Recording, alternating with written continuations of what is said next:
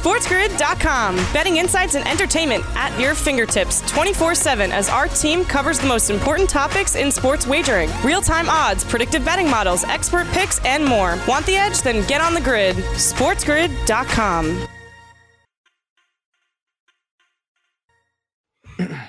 And welcome to another edition of Fantasy Sports Today. Great to be with you here on this Tuesday. Plenty to cover, including a recap of the Monday night football game between the Seattle Seahawks and, of course, the Philadelphia Eagles. Interesting game there last night. We have one suspension in the NFL also. We're going to have to make some moves, and then potentially an afternoon football game on Wednesday. Kind of odd to say the least, but hey, that's where we're at this year. Craig Mish, Joe Pisapia with you here on the show every day here on Sports Grid, 12 to 2 Eastern. Thanks for tuning in. You can follow us on Twitter at Sports Grid. Follow me on Twitter at Craig Mish. Follow Joe on Twitter at Joe Pisapia 17. Joe, good to be with you here on this Tuesday and certainly coming off one of the more uh, fascinating Monday night football games of the year just from a losing standpoint. Normally you focus on the team that's winning and you look at them and say great things and and then there was one great performance, I would say, last night from that game. But in general, mm-hmm. I just feel like we're watching the same movie over and over again with the Philadelphia Eagles. I just kind of feel bad at this point how pathetic it is for them. And that's where we'll start today. Yeah, it feels kind of like a horror show on loop. The, you know how they have like 12,000 Hellraiser movies or 50 Halloweens. That's what this season is. There are 16 of these that they're gonna have to go through. It's a it's a very long series. It's slightly longer than I would say the Fast and the Furious, but maybe only slightly slightly at this point, maybe by a hair. But yeah, another uh, difficult showing there for the Philadelphia Eagles. And of course, you know what's more 2020 than Wednesday afternoon football. And for those of you wondering, well, why is it on a Wednesday afternoon? It's because that night, NBC has the official tree lighting ceremony going on at Rockefeller Center, and they're broadcasting that live. So that is why you're getting the afternoon football game. So I don't know about you, but tomorrow afternoon, I plan on sitting back, watching all Steelers and Ravens, and I think that's a fun way to spend a, a Wednesday. I don't know about you, Craig.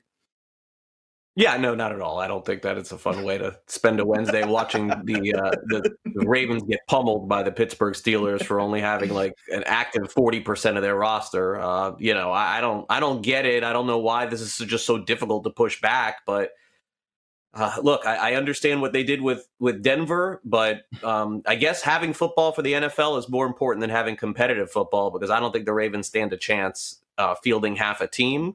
Um, if it's anything like the Denver game, it'll be an embarrassment. But I suppose RG3 has played well like seven years ago. So maybe there's a chance that he does that again tomorrow. Okay, our headlines from last night. A, uh, a I would say compelling game just in the sense that the Eagles don't really appear to have any kind of direction, and Seattle just basically uh, like didn't need to do much in that game last night except for a throw to DK Metcalf over and over again. They end up beating the Eagles by six on Monday Night Football. The Eagles go for two with no time left, essentially at the end of the game. The closing line was six and a half. Ironically, early in the week it was five and a half and uh, and we would have lost that game in the Super Contest had we not pulled that off the sheet and and went to the Saints. So that's that's a first for for me this year in terms of doing that. And so it just does go to show you that if you can predict the outcome in terms of which way the public is going to bet, you could end up winning and you could end up losing. So, uh, very peculiar way to end for sure. Ravens and Steelers end up pushing their game back, as Joe mentioned, to 3:45 Eastern on Wednesday. That is what ESPN is reporting. That it's because of the Rockefeller Center lighting of the tree. So we'll see if they even play that game tomorrow. Uh, for the Houston Texans, bad news for them. Bad news for your fantasy team, honestly, because Will Fuller's had a nice year and he's not going to be available to you for the fantasy playoffs. He's been suspended for the rest of the season, and also Roby as well. So two players out for Houston. I wonder who becomes their second wide receiver for Deshaun Watson.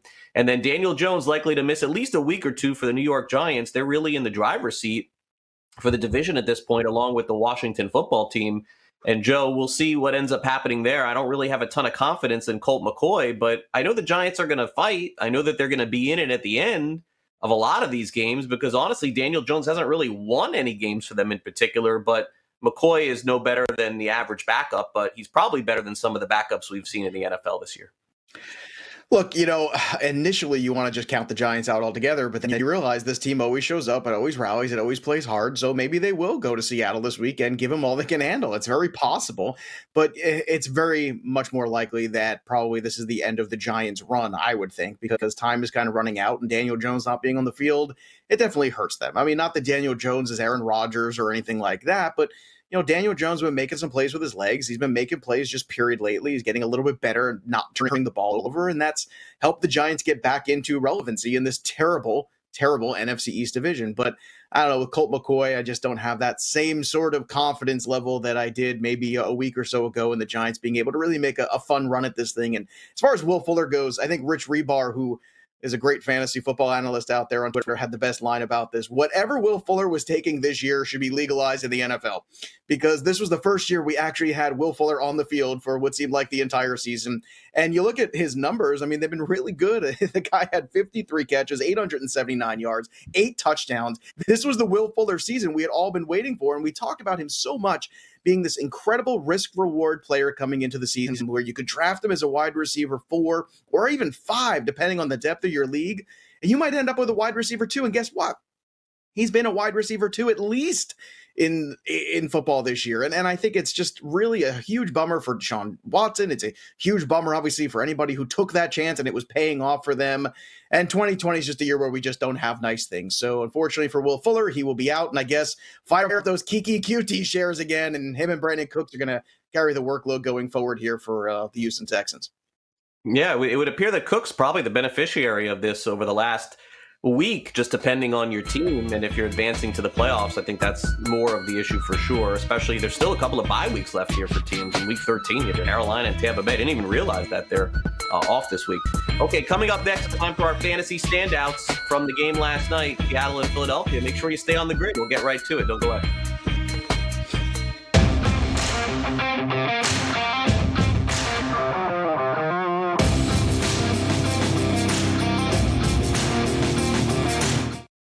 SportsGrid.com. Betting insights and entertainment at your fingertips 24 7 as our team covers the most important topics in sports wagering real time odds, predictive betting models, expert picks, and more. Want the edge? Then get on the grid. SportsGrid.com.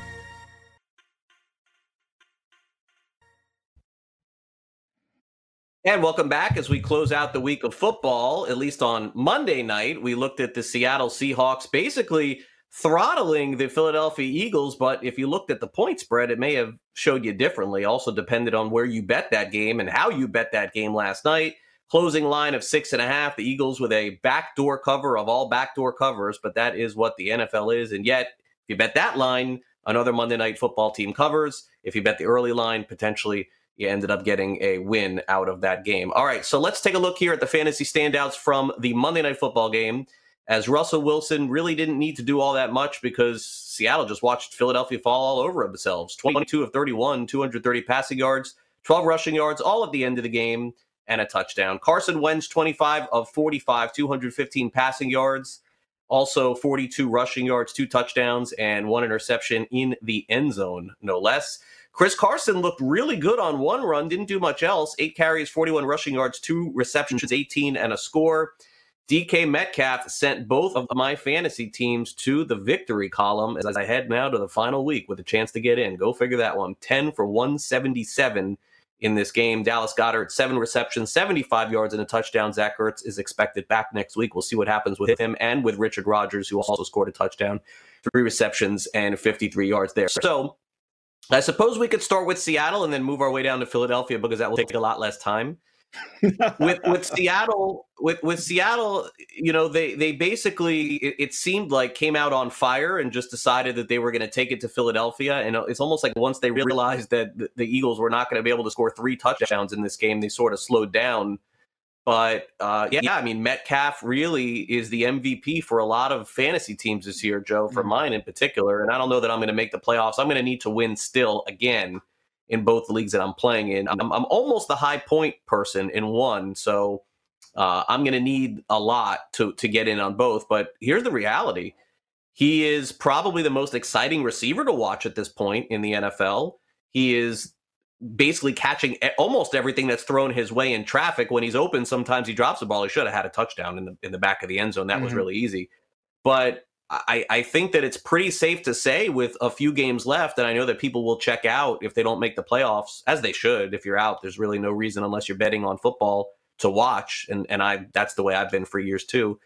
Is that next year he's either the number one or number two wide receiver taken in fantasy drafts. And if he's not a top 10 pick in next year's draft. He's right after that, Joe. He's probably on that 11th pick, 12th pick somewhere overall. He's uh, he's as dominant as any receiver that I've seen fighting against a defender in a long time. Mm-hmm. Yeah, that, that's a great point. And Darius Slay is one of the better defenders still in the NFL. He's not quite the same guy he was maybe two or three years ago, but he's still one of the better cornerbacks. And look, I know he's given up some size to DK Metcalf. Everybody pretty much has given up size to DK Metcalf. But it, you know, if you don't get safety help, if you you know continue to think you can guard this guy one on one, you're just wrong. You just can't do it. If you look at any game this year where you shut down DK Metcalf, it was multiple guys doing it, and you just can't play this guy one on one. No matter how good you think you are, he's just a matchup disaster. And you're right, he's in that elite tier. We're talking about Tyreek Hill, Hopkins, Davante Adams, him. Uh, we can talk about Michael Thomas when we have a little bit more clarity again of what New Orleans looks like in 2021.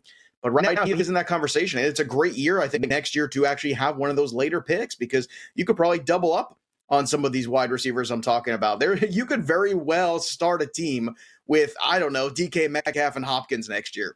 And that's a pretty good start to full point PPR. I think there's every reason to believe that you should go ahead and do that. Maybe then take some shots on those, you know, post hype year two running backs from this past year, the rookies that didn't really pan out. Take some shots on some other guys in some new spots.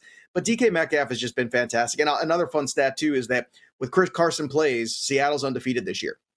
So that is a fascinating little stat. Now, I understand he didn't have to do too much in this game, but I think just the presence of him on that field, the physicality between him and Hyde, running the football hard. Hyde had that one touchdown called back to, and I, and I think that when you have them more balanced, you could see a balanced attack on offense along with a healthy Jamal Adams on defense really does give you the best version of the Seattle Seahawks. And I think the version that is probably most dangerous in the playoffs. If they can get everybody healthy into the playoffs, then Seattle can really go ahead and they could make a run to a Super Bowl this year. I really do believe that. I think the NFC is kind of that wide open, and Russell Wilson's played that well. But DK is definitely that guy. DK, you know, has made huge strides. He was our guy this year in the Black Book to make that jump. Him and Calvin Ridley, both of them have been great, but but obviously DK has been all world, and it's him, it's Hill, it's Davante Adams, it's that elite group right now. And the scary thought is, it's only year two for this guy how good could he be potentially in three years from now? And and Jim Schwartz, who was you know a coach of the Detroit Lions, apparently before the game said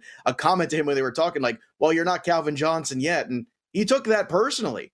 He actually said at the press conference he kind of took that personally. You know the old Michael Jordan meme and went out there and decided to put a show on. No, he's not Megatron yet.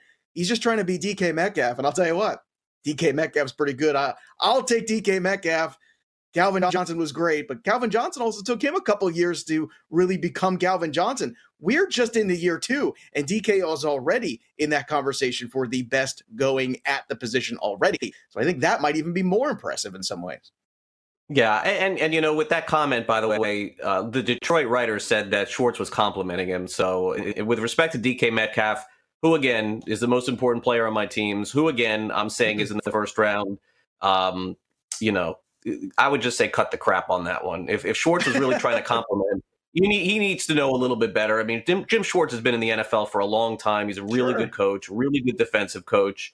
And I, I don't know and what was the probably the conversation there. was was like, man, you're having a great year, but I, uh, Coach Calvin, you're not there yet. It was probably something more like that. But you know what? I, I don't know. I Maybe mean, just say nothing. Detroit Maybe just say think that he was trying job. to compliment him. And if that's the case, in my opinion, then that was that was bush league after the game and with that comment. That that I didn't like to see. Just like all of Jordan's nonsense comments about the guy stiffing him at dinner, and then it came back out that all the, even the Chicago Bulls said that they weren't even in the same place. So um, again, again, that, that's fine if you're going to use that to motivate it, but.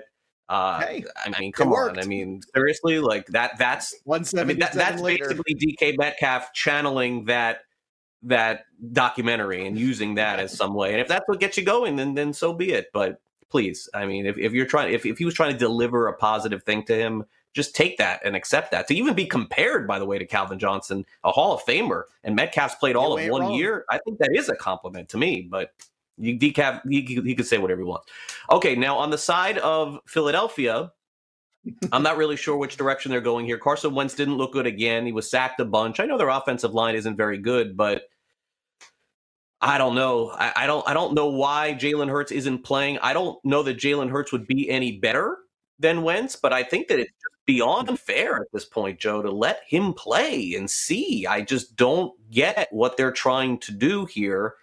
Wentz, even when he's comfortable in the pocket, still isn't even making the throws. And it's obvious to everybody. I know they don't have great receivers, but at this point, why not at least try something different? What is the worst thing you can happen? You could go one in five the rest of the year and then maybe still make the playoffs. I, I don't I don't follow. I don't follow on this. One. No, I, look, I, I, think you're being kind when you say the offensive line isn't very good. It's awful, and uh, it's not just the offensive line, but it's also Carson Wentz. And you could tell every time he drops back there, even when the pressure doesn't come to him, he is jumpy. You watch him in the pocket, and he just seems really unnerved. And uh, again, he continues to try to make plays that aren't there. And, and you know what? He should have gotten tagged for that, you know, that grounding when the ball, you know, the bad snap, and he went behind there, and they said he reached the. Uh, uh, the first down, the uh, scrimmage line. He did not with that throw. I mean, he's always trying to do too much. And I think it's a combination of the bad offensive line and also not running the footballs. I mean, look, you can't have Miles Sanders active and healthy for this game and give him six carries. I'm sorry, you just can't do it. He's probably your best weapon. And if you don't get the ball in his hands more, I'm talking 15 to 20 times a game, which is what they did last year when they were successful. If you go back and look at the game log to close out 2019, Miles Sanders' activity log was all over the place. You didn't see that last night. You got to get that happening again. It'll take a little pressure off the offensive line, not much, but a little. But Carson Wentz right now just looks completely confused. It that that pick he threw in the end zone. I don't know if you want to blame it on somebody not breaking off the route properly or whatever, but that was there was nobody within five yards of that defender in the end zone. It was ugly and just again, like you said in the first segment here, it's like the same movie over and over and over every single week. Yeah, and, and, they'll have to address a lot. I don't think they have a shot to win this division, but nonetheless, people will believe that this is the week.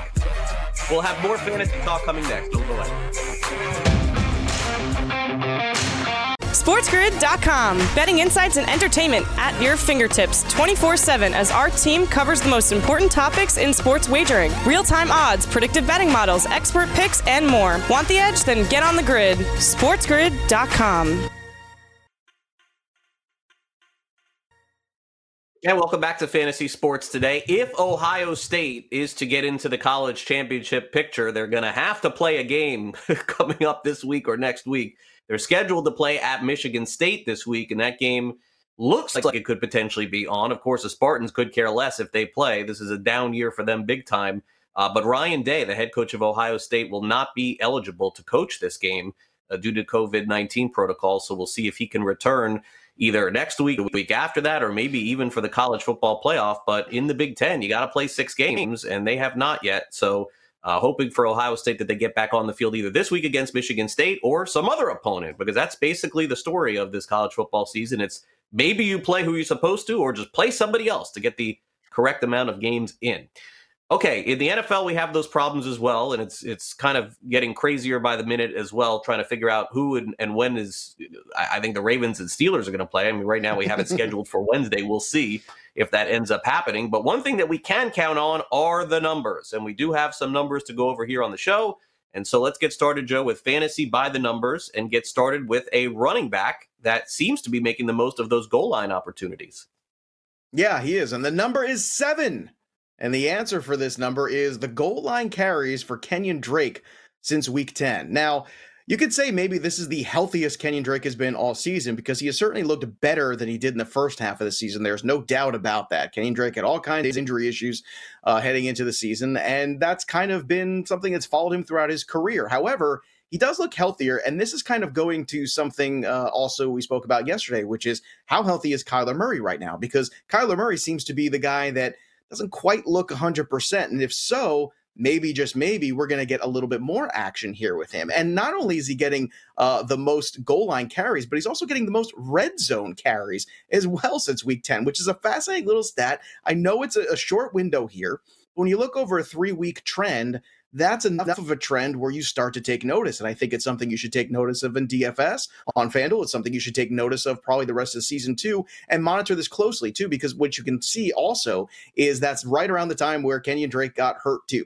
And I think you put these two things together and you go, okay, oh, excuse me, where Kyler Murray had that injury. So you put the Kyler Murray injury along with a healthy Kenyon Drake. And I think that combination seems to be helpful, at least for Drake's fantasy value. Now, hopefully, the issue with Kyler Murray won't linger. But if he can at least start to get some confidence from the coaching staff around that goal line, it seems like he's getting those opportunity. And Chase Edmonds certainly had every chance to run away with this job and did not.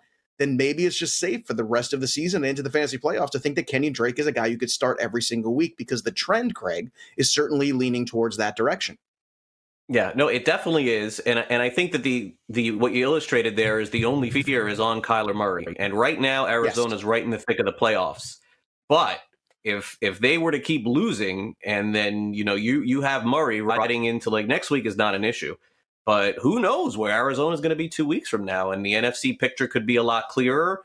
I would wonder if there is anything up with Drake. I'm sorry, if there's anything up with Murray that he would play in a fantasy Super Bowl for you. So it's just mm-hmm. something mm-hmm. to consider down the road. It's always good to have a backup quarterback. Listen, if the NFL can have a COVID quarterback just in case, you can have a good backup quarterback on your fantasy team, especially mm-hmm. with a lot of teams checking out at this point. Look on the waiver wire, see who's there. Okay, let's go over to the running back position. And Joe, uh, I would say probably one of the more surprising, productive running backs in the NFL. We did not see this last year when Saquon Barkley went down. We are seeing it this year with the Giants. Yeah, and the number here is five, and that's the number of weeks in a row with a touchdown for Wayne Gallman. And you're 100% correct. Last year, when that Saquon injury happened, Wayne Gallman was just a, another guy. And he's gone from just another guy to being a really useful fantasy cog. He was just 5,700 this week, and he talked about him at length on the Sunday morning show here on Sports Grid. Talk about what a good lineup builder he is, what, what a good matchup he had, and also how consistent he's been. And now the question becomes okay, well, what's the offense now if Daniel Jones misses time? And he's going to at least miss this week, so we'll see what changes right. here, if anything. But I would tend to think you might lean a little bit more heavily on that run game with Colt McCoy than you even were with Daniel Jones. Because the thing about Daniel Jones is Daniel Jones will break off and run some on his own. I don't know if Colt McCoy is really going to be doing too much of that. He's not quite as fleet of foot as Daniel Jones is. So you might see some more Dion Lewis. You might see a few more carries for Wayne Gallman. I don't know if he can keep the streak alive against Seattle, but, but I think it's not worth sitting him over just because Daniel Jones is out. And I think a lot of people see this injury and start to panic. But I think what you look is, again, that track record so far in these last five weeks and where that trend is going. And that trend's been really solid. And the value in daily fantasy has been outstanding because, especially on FanDuel, which is a half point PPR, you're looking for the guys with touchdown equity. That's a huge difference maker. Just the guys who have an okay day, but get those touchdowns, get those goal line looks the way Drake, the way Gallman have. Those guys are game changers. That's the difference between a, a 12 point day and an 18 point day. And that makes all the difference when it comes down to pay lines on FanDuel. Yeah, and, and, look at this stage. If he's just the goal line guy, even and can get you eight fantasy points every week, I know it doesn't sound like a lot, but some people need running backs at this point, and Gallman should be owned in virtually every fantasy league, and he's getting almost every goal line carry, so that's good enough for me. Let's move on to the San Francisco 49ers. And and look, Metcalf was a guy at the end of last year that I thought that going into 2021 that I or 2020 that I wanted a piece of if he was there. And now there's going to be no value with DK next year because he's going to go in the first round or second round in every draft this is a player that I think is going to have some value in fantasy, and I could see the same sort of rise, Joe, if the quarterback mm-hmm. situation gets better for them. And I don't even know that it will. That that could be the issue. Well, if you're looking for a guy to kind of meet that criteria, the way Godwin did two years ago, and the way DK, ha- DK Metcalf has this year, I think next year that guy's going to be CeeDee Lamb because people are going to forget how good those first few weeks were with Dak Prescott. They really are. And he's going to get suppressed because the, also the wide receiver class is so good coming in this year. Everyone's going to be talking about them. Everybody's going to be talking about the year two guys and how great this rookie class was. And I'm telling you right now, CeeDee Lamb's going to get lost a little bit in that shuffle. But Deebo Samuel is another guy. And this number here is 37%. That was the target share for him in the offense this past week. And a healthy Deebo Samuel is a game changer, not just for the 49ers, but for fantasy purposes as well. And I got to tell you, you know, early drafting, I was all into Deebo Samuel. And then once we had that injury, I had to kind of pump the brakes because we've seen this before. We saw it last year twice with Deebo, and now we've seen it again this year, which that inability to stay on the football field. And it's not a matter of talent. He is the prototypical perfect Kyle Shanahan wide receiver. He runs those fantastic slants over the middle, catches the football, and then the yards after carry just go on for days. And that's what you want the yards after catch. That's what you want from Deebo Samuel, a guy who can make his own fantasy points. And you know, just watching the playoffs last year, how integral he was to that run that they had. And it doesn't seem to matter who's playing quarterback. Back if it's Garoppolo, if it's Mullens, it doesn't matter. Deebo's that good. So my advice to people now is if you can still make trades in those dynasty leagues, or maybe somebody's really frustrated with Deebo, take a shot throw a draft pick out there for Deebo Samuel for next year. Get him on your roster because in year three, if he can just play 16 games and stay on the field, which is asking a lot, but hey, even if he can just play 14 games, I think he will take that value. And I think he's a guy to monitor very closely this year, too. He needs to finish out the season strong. He needs to finish out the season on the field. And if he does, it's going to go a long way to rebuilding that value in 2021. But Craig, this is one of those great diamonds. If you want to go right away and take running backs and take that big tight end and Kelce, or take the big quarterback and Kyler Murray or Patrick Mahomes, you're going to find some value later with wide receiver. And Deebo is one of those guys, especially in full point PPRs, that could do that. Yeah, I, I, think that he'll be one that I'll take a shot on next year when he goes in the 3rd mm-hmm. round or the fourth round, somewhere along those lines. At, at least that's a oh, direction that I'm headed. Sniff that. He's going to be more you like a fifth so? round guy. No.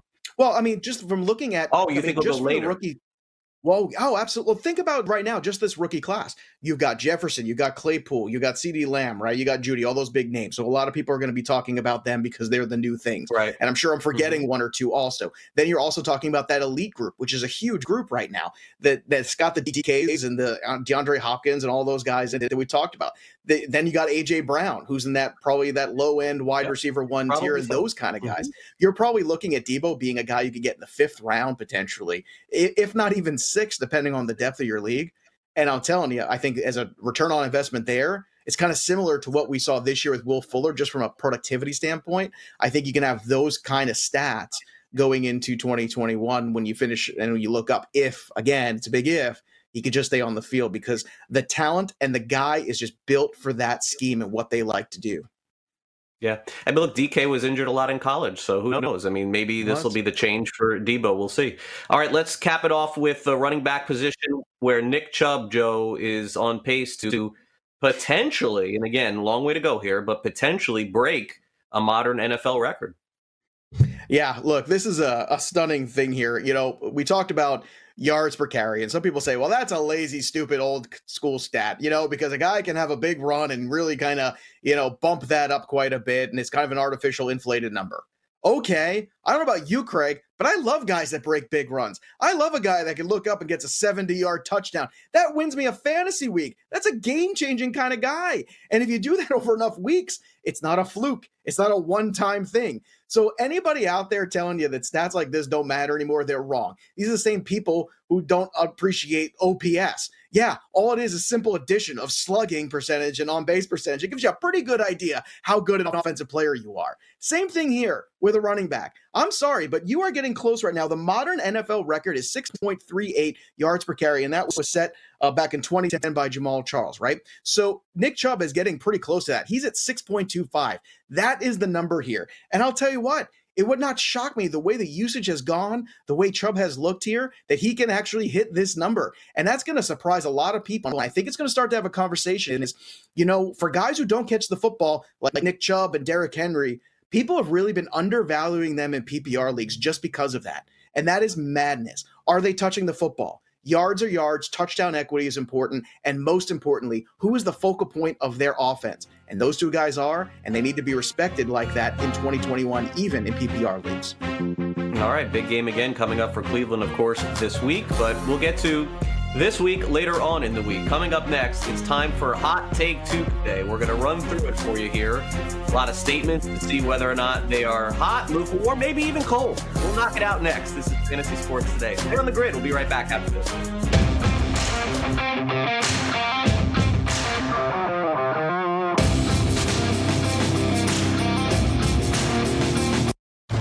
SportsGrid.com. Betting insights and entertainment at your fingertips 24 7 as our team covers the most important topics in sports wagering real time odds, predictive betting models, expert picks, and more. Want the edge? Then get on the grid. SportsGrid.com. And welcome back, Fantasy Sports Today. Craig Mish, Joe Pisapia. It is Hot Take Tuesday. It's the first day of December 2020. And Joe, here in South Florida, it actually was like 60 degrees today. The coldest day in nine months here in South Florida. So, got to get out the sweaters and the jackets here. Huge day. Ah, the sweaters and the jackets. That's where we get this. Do you really do that? 60 degrees? I Do have, don't. like I a don't. sweater I'm, on? I'm just saying Okay. some people do. Because you still got that Northeast built inside of you. I know, I know deep down. Not still, really. but I, I've seen I- those people. Yeah, no, I, I mean when it's cold, No? I, I feel it here. I, I thought it was great to wake up to it, to, though. I mean, it, we don't really get. I mean, especially South Florida, we really don't get a lot of cool weather at all throughout the year. So as December Does the heat turns, even come on in your house? How does that work? Like, does the heat even come No, on in your house? Like, maybe once a year. Maybe once a Oh. year. Yeah. Unbelievable. So- And, and, yeah, you know, speaking of uh, you know locations and things like that, and and talking about who's playing, who's not this week. You know, you mentioned the little Florida thing at the top of the show. You forgot that there were two more teams on a bye this week.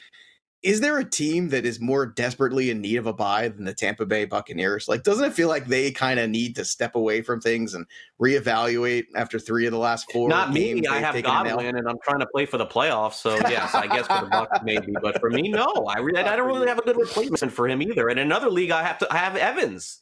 So it's like, it just like Yeah. I, I think honestly, it's going to catch a lot of fantasy owners by surprise seeing this. And Yeah, and by the way, if you check your fantasy team scores this morning, you're probably not seeing a final because they're waiting Nope. on the Wednesday night game. So, So weird. Like, and, and I'm talking about most of the novice people that are just watching the show, playing fantasy football. They're like, wait a second, why haven't I won yet? it's because like there's still a, potentially another game tomorrow. Okay. And then all of a sudden on Thursday, they're going to wake up and go, "Oh, all right, great, I won. What do I got this week? Oh, wait a second, the Bucs are off." Because look, not everybody paid that close attention to this. At least I don't. I don't think they do. Maybe some do, but I guess I don't. Well, waivers have been moved in two of my leagues. I know they moved them because. What did they move It's it hey, to? We need. They moved it to uh th- to Thursday processing. Yeah. So so Yeah, Thursday into sense. Friday, which is which makes a lot of sense. I think. I mean, I think that's smart to do if you can at this stage in the game. But like a lot of teams have checked out too. Everybody knows whether they're well, not everybody, but I think some teams have some definitive knowledge whether or not. Plus. Uh, you know, obviously the waiver wire is not nearly as plentiful this time of year, so it's going to be a little Oh, bit thinner true. tomorrow. So we'll see how we go. But we'll find a You're couple. saying gems. There's Dearness few- Johnson is, is still available? I'm fantasy saying leagues? Dearness Johnson is available and he should always be available. That's what I'm saying. Blew that one this year, that's for sure. Okay, all right. let's go. Hot Take Tuesday here. The Michigan Wolverines have had a really, really tough time this year. They've had a really tough time beating Ohio State the last five years. And so our first take of the day on Hot Take Tuesday will be Jim Harbaugh, former quarterback of the Chicago Bears, former quarterback of the Indianapolis Colts, former coach of the 49ers, and sadly, I think soon to be former coach of the Michigan Wolverines will be the next coach of the Chicago Bears. Is that or is that not a hot take? A very interesting one, I would say, that we start off with today. Well, I think the prodigal son just might return. I think Harbaugh has this window where he's really effective for like the first few years where he gets somewhere and he people kind of buying in. And I feel like the Bears kind of need that. The Bears kind of they don't have the personality of quarterback, right? Usually you look to the leaders of the of the offense, like the quarterback, who's that main person. They don't really have that, the Chicago Bears. I mean, defensively, you've got Khalil Mack, great player, but really this team doesn't have that personality factor. And I feel like that's kind of important in the NFL a little bit. And I think that for saving face purposes, for him to walk away from Michigan is better to be fired. And I'm going to say this is not a hot take. I actually think this makes a ton of sense. I don't think Nagy's going to outsee uh, this season. And I got to tell you, it's starting to feel a little bit like this might be a perfect marriage where you bring in a whole different kind of personality, a whole different mentality, a guy that the fan base already has a, a, a significant feeling for in some way. And most of them have a pretty strong affinity for him still. I think this would be a really good opportunity. But once again, it's probably only good for like two years. And then after that, things will start to go sour. But you know what? They need something to turn things around. I think this might be it. Well, first of all, it's not a hot take. It is reasonable. So I'll start off with that. But but the other thing that I want to ask is it, it just clarify here. Did you say I'm just asking, did you say that he's going to be able to walk away from Michigan? Well, maybe run, run fast away from Michigan. I mean, he's, going to get fired. He's not going to walk away from anything. They're playing hard. You know what I'm saying? Um, like, he's I like, think, oh, I oh, think. oh, wait, the I mean, Bears. Oh, wait, I've got another call. It's uh, oh, it's the Chicago Bears. Hang on, Michigan uh, director of athletics. Give me one second. Let me just take this call before I take your call. And then the next thing you know, it's like, oh, I'm gonna, I'm gonna walk yeah, away. I don't know. We man. thought it was a good thing to step away. Know. It was mutual. It was mutual. Brett, you got to look this one up, but I think he's making. I think he's making almost five million dollars uh, to coach the to coach Michigan. So I, I, don't think he's walking away from anything. I think he'll get fired and get paid by two teams next year. It's not a hot take if Harbaugh has a chance to coach anywhere, any team, anytime next year. He needs to take that job because the longer he is out, I think the harder it is going to be for him to succeed anywhere. And by the way, get another job. I thought mm-hmm. he did a great job with San Francisco. I thought that he was going to do a really good job with Michigan. They judge you there by wins and losses against Ohio State, and he has none. And he has and none. Really no, the, the, bottom yeah. the bottom line in college football is this: when it comes to those rivalry games, you don't have to be great. You don't even have to be good. But in a four or five year window, the recruiting has to turn at some point for you to be better than your rival for like a year if not two. And it never has for Michigan. I mean, that is what is the most astounding part of this. You can go through all, like Alabama, LSU, like LSU had their day, right? Like LSU had that last year. Eventually, it's got to happen. Doesn't have to happen a lot, but he's got to beat that team once in five years, and it just didn't happen. So maybe this is the year. I don't know, but not a hot take. Will he be the next coach of the Bears? I don't think so. I'm going to say no, but I don't think it's unreasonable to think that there is a chance of that. Okay, way too much time on that. Sorry. Next, let's move over to the San Francisco 49ers. Their starting quarterback in 2021 is not on their current roster. I need to know the finances of Garoppolo parting ways with him to answer this question properly because I thought it was very easy to walk away from Wentz. I think that you told me the cap hit was like a, a jillion dollars, and now I know that they got to yeah. keep him. Um, but what's the deal with Garoppolo? I, believe. I think I gotta. I think I gotta know that before I can answer this. Well, Garoppolo signed for some cash too, and I actually think this is a hot take. I think Garoppolo will be the starter next year to begin the season. But I would be very surprised if they didn't bring somebody else in, some sort of Kyle Shanahan reclamation project, because I think they looked at this year and said, okay, we've seen Garoppolo go down a few times. We've seen good Garoppolo and bad Garoppolo. Maybe it'd be smart to bring in somebody else. And they're not going to probably be in a great spot to draft a quarterback this year. So I actually think this is a hot take, but I do believe they're going to bring somebody else, not named Nick Mullens, and I don't know if it's going to be a Darnold, maybe bring him back to the West Coast, maybe change the scenery there, getting as far away from New York as possible could be intriguing. But I think there's definitely some opportunity here to bring in somebody else and maybe just maybe not compete, but at least be there and waiting in case Garoppolo does either get hurt again or doesn't quite play well enough. Yeah, I, I, think that this is probably unreasonable to think because again of of cap hits, and that's not something that is comes off the tongue for me or even off the brain knowing mm-hmm. exactly mm-hmm. what where that stands but even they just gave Jimmy G 2 years ago that contract extension so yep. I can't see any scenario where they could just punt him so I I would say exactly what you said is probably the truth now will it be through the draft Will it be through free agency? I'm not sure. They're now predicting five quarterbacks being taken in the first round mm. of the 2021 draft. So, if that's the case, the 49ers would fit the bill for one of those teams that could potentially go that route. So I would say that it is a hot take. I would say Garoppolo, you're right, ends up starting for them week one. Okay, on to the rookies in the NFL in 2020, a name that we really don't talk about a lot because their football team is not exciting and they're named the football team. So why would we? Antonio Gibson will be the best rookie running back of 2020. I'll start.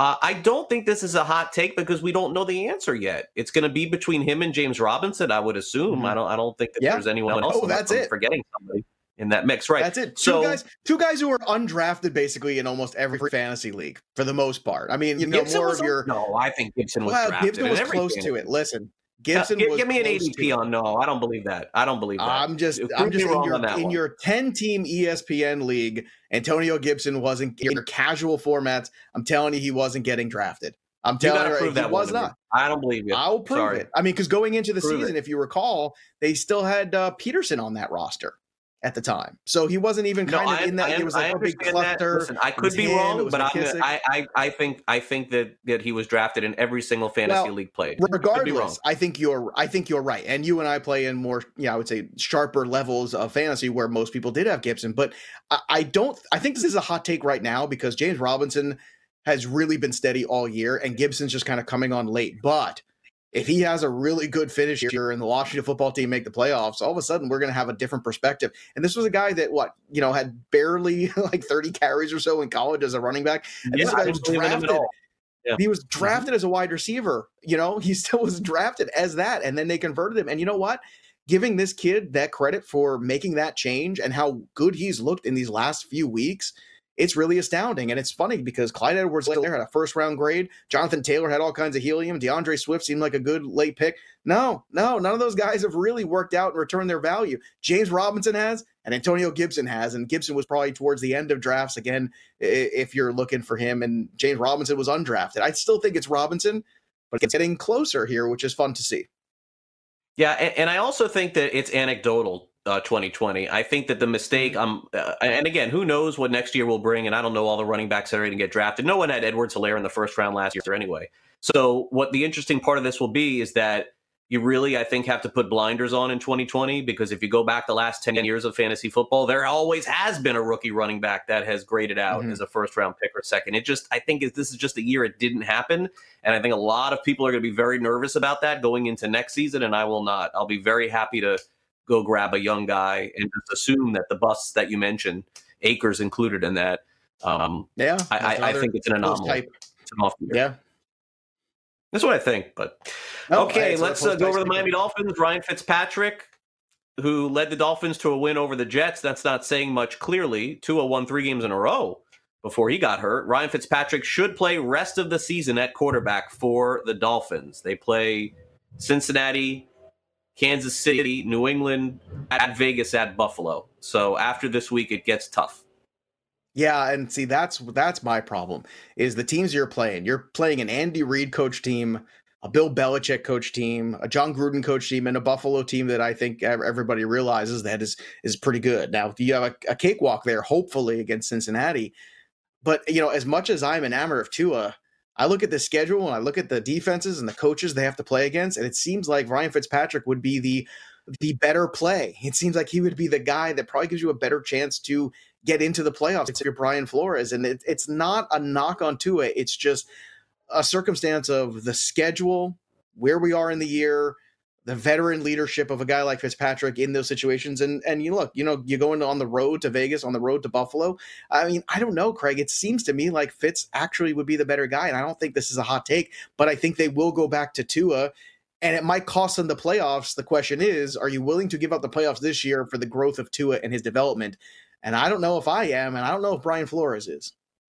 Yeah, I, I, it's going to be really interesting because you never want one game to be the determiner, and I don't think that the Jets w- w- was that game. But at least from what I'm hearing, there's a good shot Fitzpatrick plays again against Cincinnati, and if he beats Cincinnati, I don't think he was playing against Kansas City, healthy or not. We'll be back with more fantasy sports today. Right after this, don't go away. SportsGrid.com. Betting insights and entertainment at your fingertips 24 7 as our team covers the most important topics in sports wagering real time odds, predictive betting models, expert picks, and more. Want the edge? Then get on the grid. SportsGrid.com. Sports Grid coming up in about 15 minutes from now with the big Patrick Mahomes game against the Tampa Bay Buccaneers. His sports cards are on the rise again, and our friend Josh Cohen from PC Sports Cards has probably the biggest card that he's shown us since he's been a guest here on this show. Uh, annual salary type card for Patrick Mahomes. That's coming up in about 15 minutes. So make sure you got to see this one. Stay tuned for that. All right, Joe, fantasy trivia as we close out this hour. What do we got? I got to get one of them cards. That's all I know. Yeah, 2021, I, I got to get me some more cards.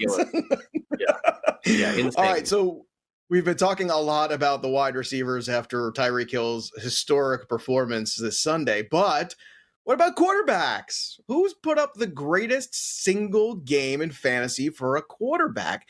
And here are your choices. Is it A, Peyton Manning, the all stalwart? Is it B, Mike Vick running around making things happen? Or is it a quirky one in C and Mark Rypien of the then Washington Redskins, Craig? Okay, so uh, I am going. This is my favorite to... part. The deductive reasoning sigh in fantasy trivia is yeah, because I don't favorite. know. I never know these things. I know. So uh, I'm gonna respect say, I'm gonna. I'm guessing that Peyton Manning with Denver, if if my mind has me right, threw like one incredible game where he had like seven touchdowns or six touchdowns. That's my guess. Peyton Manning. He did, and it was in 2013, and I know exactly the game you're talking about, and it was unbelievable. But that was third. That's right on this Wow. list. Mark Rypien actually was ahead of him. 1991, Mark Rypien, 48.08 points. Peyton Manning, 46.28. But the granddaddy of them all, Mike Vick, 10 years ago, almost to the day, 11 15. Mike Vick, 49.32 points for Mike Vick. I think people kind of forget that Michael Vick kind of really changed the quarterback position forever. Yes, Randall Cunningham was a very good rushing quarterback. There were a few other ones, but Mike Vick was something we've never seen, and we're seeing a lot of Mike Vicks right now. Was he with Philadelphia or Atlanta? No, this was in Atlanta 2010. This is Atlanta. Oh, yeah. Gotcha. All right, more fantasy sports today. Our headlines are next after the update.